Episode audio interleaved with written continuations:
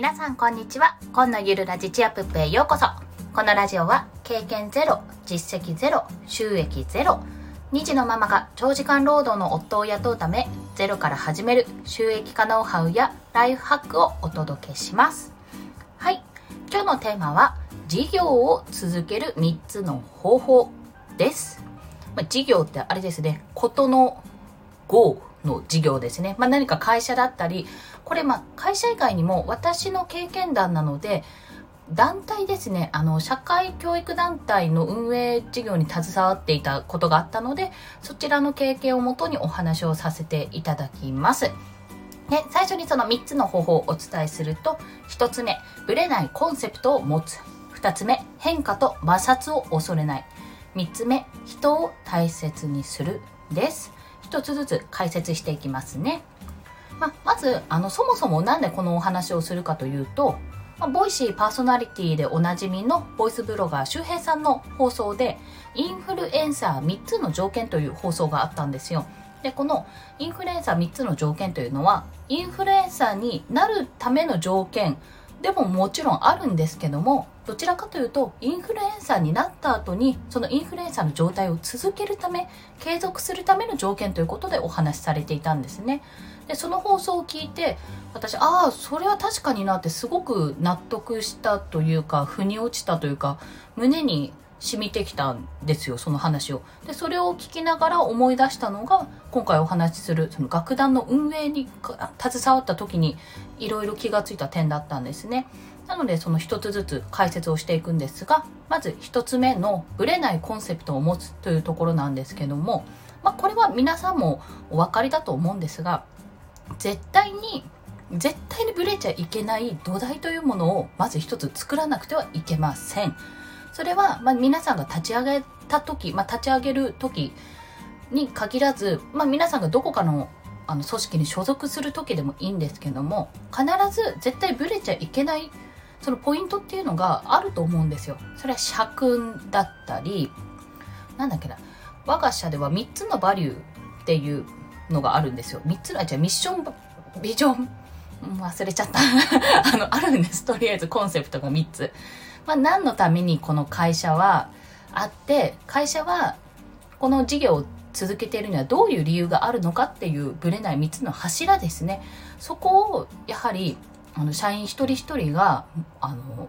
忘れないようにするためにちゃんとそういったものを配られるんですね。カードとして。これはもうアルバイトでも社員でも関係なく皆さん持っています。で持ってるんですけども最終的に返却します。ここそう最終的に返却するんです。一旦お休みする時とか。今私産休中なので返却してて、まあ、どういったものがあったかっていうのはすぐにパッとは言えないんですけども、まあ、調べれば出てくるかなとは思いますがあのそれはねなぜ大切かというと何かいろいろね本当に細かい現場での仕事の際に何かこう迷いが生じる時があるんですよ。一つ問題が起こると。その時に立ち止まって立ち止まって振り返って考える時につながるのはそこと。判断最終的に判断する時にじゃあ何を元に判断するかっていう時の大切な基準になるわけですね。ここがずれると本当に周りがもうブレブレになって結局なんて振り回されてしまう。自分もそうだし周りも振り回されてしまって結局あなたどうしたいのという状態になってしまうのでここは必ずぶれないように柱を1本持たせる。ぶれないコンセプトを持つというところは大切にしてください。で2つ目変化と摩擦を恐れないというところなんですけどもこれがですねあの続けるっていうこの継続するってことにおいては非常に重要です。っていうのはぶれないコンセプトを持つっていうのはあえて最初に言ったんですけどもなぜかというとあの必ず変化と摩擦が起こるんですよてか起きないと継続は絶対不可能なんです。というのは、まあ、私が所属していた団体は何十今404050年ぐらいかな結構続いているんですよ。まあ、そのうちの本当一部分しか私は携わっていないんですけどもやっぱりね続けることが大変でした。それはあのいくらねビジネスの世界じゃないのでまあ、あの、あまりその参加費というか、参加費って言わないな。団費っていうのか、まあ、参加費なんですけどもそういったものを徴収しつつその中で運営をするというのももちろんですし、まあ、その中で講師料を出したりあの施設費とかあと譜面を購入したりとかねそういったものがあるんですがやっぱりお金の問題はもちろんありましたそこは。まあ、でもそれは特に利益を出すような団体ではないので最低限やっていけばいいんですけどやっぱそこは団員が少なくなると運営がだんだん難しくなるんですよ。なのでこちらとしては団員を増やしていくっていうことがやっぱ目的の一つとなるわけですね。でも同じことをね今までと同じことをやっても団員って離れていくんですよ。ちょうどアナログからデジタルに移行しているような時だったので電話連絡だったのがメール連絡になってそこから LINE 通話とか LINE 通話じゃない LINE でのやり取りっていうような変化を遂げているわけですね一つコミュニケーションツールを一つ置いたとしてももうまあそういった中でやっぱ携帯を持っていない人はどうするかとか自宅に電話かけて繋がらない時どうするかとかそういった問題もあったわけです。まあ、でもその変化を遂げていかないと結局はじゃあ今 失礼しました。今じゃあ電話でのやり取りで全て連絡をしようってことになったとしたらこのねコロナ禍の中いろんな情報が入っていろいろじゃあ次の練習はなしになりましたと。か次の演奏会はなしになりましたとかそういった情報を逐一報告するのに電話使ってたら時間もへったくれもないじゃないですか。はい、でも今は LINE で伝えられるからいいけれどあの LINE があるのにもかかわらずじゃあ今でも電話を使っていたら結局その時間がなくなりもうそこまで回んなくなってね情報が。で団員からどうなってるああなってるっていうお話になってしまうじゃないですか。不信感が生まれますよね。そういうことあのそれのようにね変化をまず恐れてはいけないんですよ。もういろいろ取り入れられるものは取り入れなきゃいけない、まあ、今コミュニケーションツール一つをとってお話ししましたがあと 失礼しましたあとですねやはり、まあ、新しい人が入っていくっていうところも大事なんですけどもその人たちがやっぱ続けていられるように工夫することも大切なんですね。そこもありましたしあとやっぱりその私は学生の時から社会人になった時までずっと続けていたんですけども生活の変化に伴って行ける時行けない時はもちろんありましたしやはり優先度っていうのが全然変わってくるじゃないですかその生活においても自分のライフスタイルが変わるとともにそういうものにおいていかにその変化の中であの彼ないし彼女たちがやめないでいられるかとか続けていられるかっていうのは試行錯誤しながらやっぱ考えていった部分はありますね。まあ、うまくいったかどうかはご想像にお任せしますが、まあ、そんなうまくいってないです。正直。離れる人はどんどん離れていっちゃいましたし、私自身今やっぱ産休を得て離れているような状態ですしね。はい。で、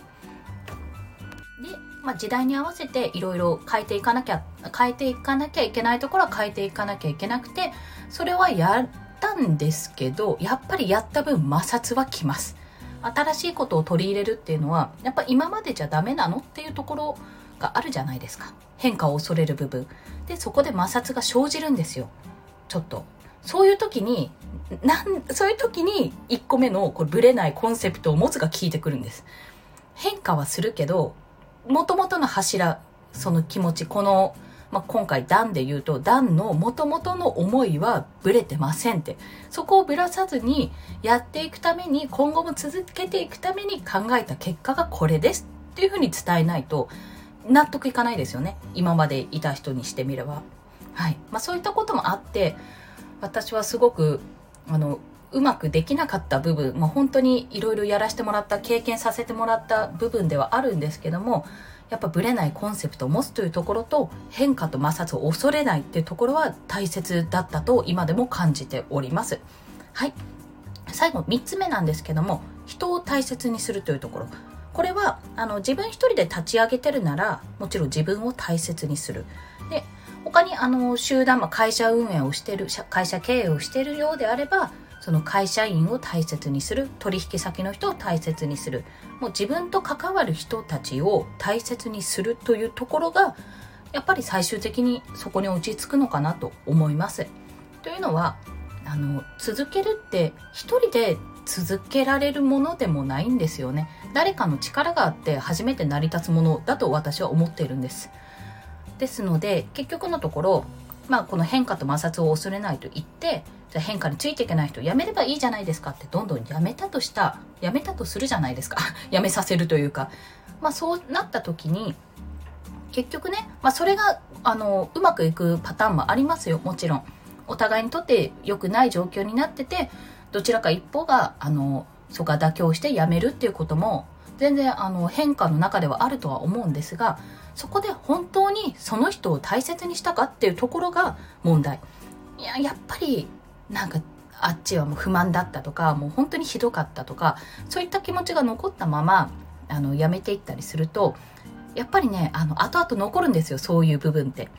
うんなんか運営においても自分の中でしこりも残るし運営においてもやっぱり間違ってたかなって感じることがあるんですよねそこは。本当にね、まあ、今今でもあこうだったかなああだったかなって思うところはあるんです。なのでどんなにあの離れる人だとしても、まあ、離れない人だとしても人を大切にするということが大事であの変化に対してもう反論があって絶対やめろとかじゃなきゃじゃあ自分はやめるよとか自分がやめてやるとかそういった話になったら時間がある限りはとことん話した方がい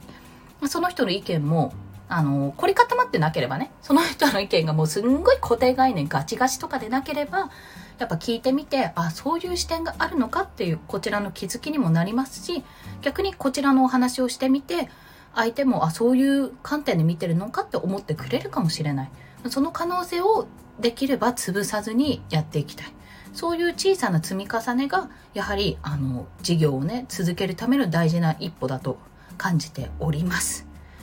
はい。いかがでしたでしょうか？この事業を続ける3つの方法1つぶれないコンセプトを持つ2つ変化と摩擦を恐れない3つ人を大切にする。ここですねあのこの事業だけでなくて、まあ、何かを続けるにあたって非常に大切な3つのポイントになってくると思います。これは今運営されてる方経営されてる方、まあ、これから自分でやっていかれる方私のようにフリーを目指してるものいろいろおりますが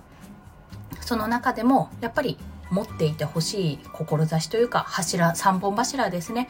ここは持っていただきたいと思いまして今日お話ししました。はい。では最後に合わせて聞きたいのお話なんですけども今回あの冒頭でお話ししたボイシーパーソナリティの周平さんのこのインフルエンサー3つの条件の放送回のリンクを貼りますこれねあの今ちょっと頑張ってる人、まあ、私のようにねいろいろ発信活動をしてちょっとどうにか収益化をしようとかそうやって考えてる方はもうぜひ聞いてほしい内容でございます。やっぱりあの胸にくる 素直にあやんなきゃなちゃんとって。これちゃんと持っとかないとまずいなって思うところがあって私は非常に納得しましたのでぜひ聞いていただければと思います。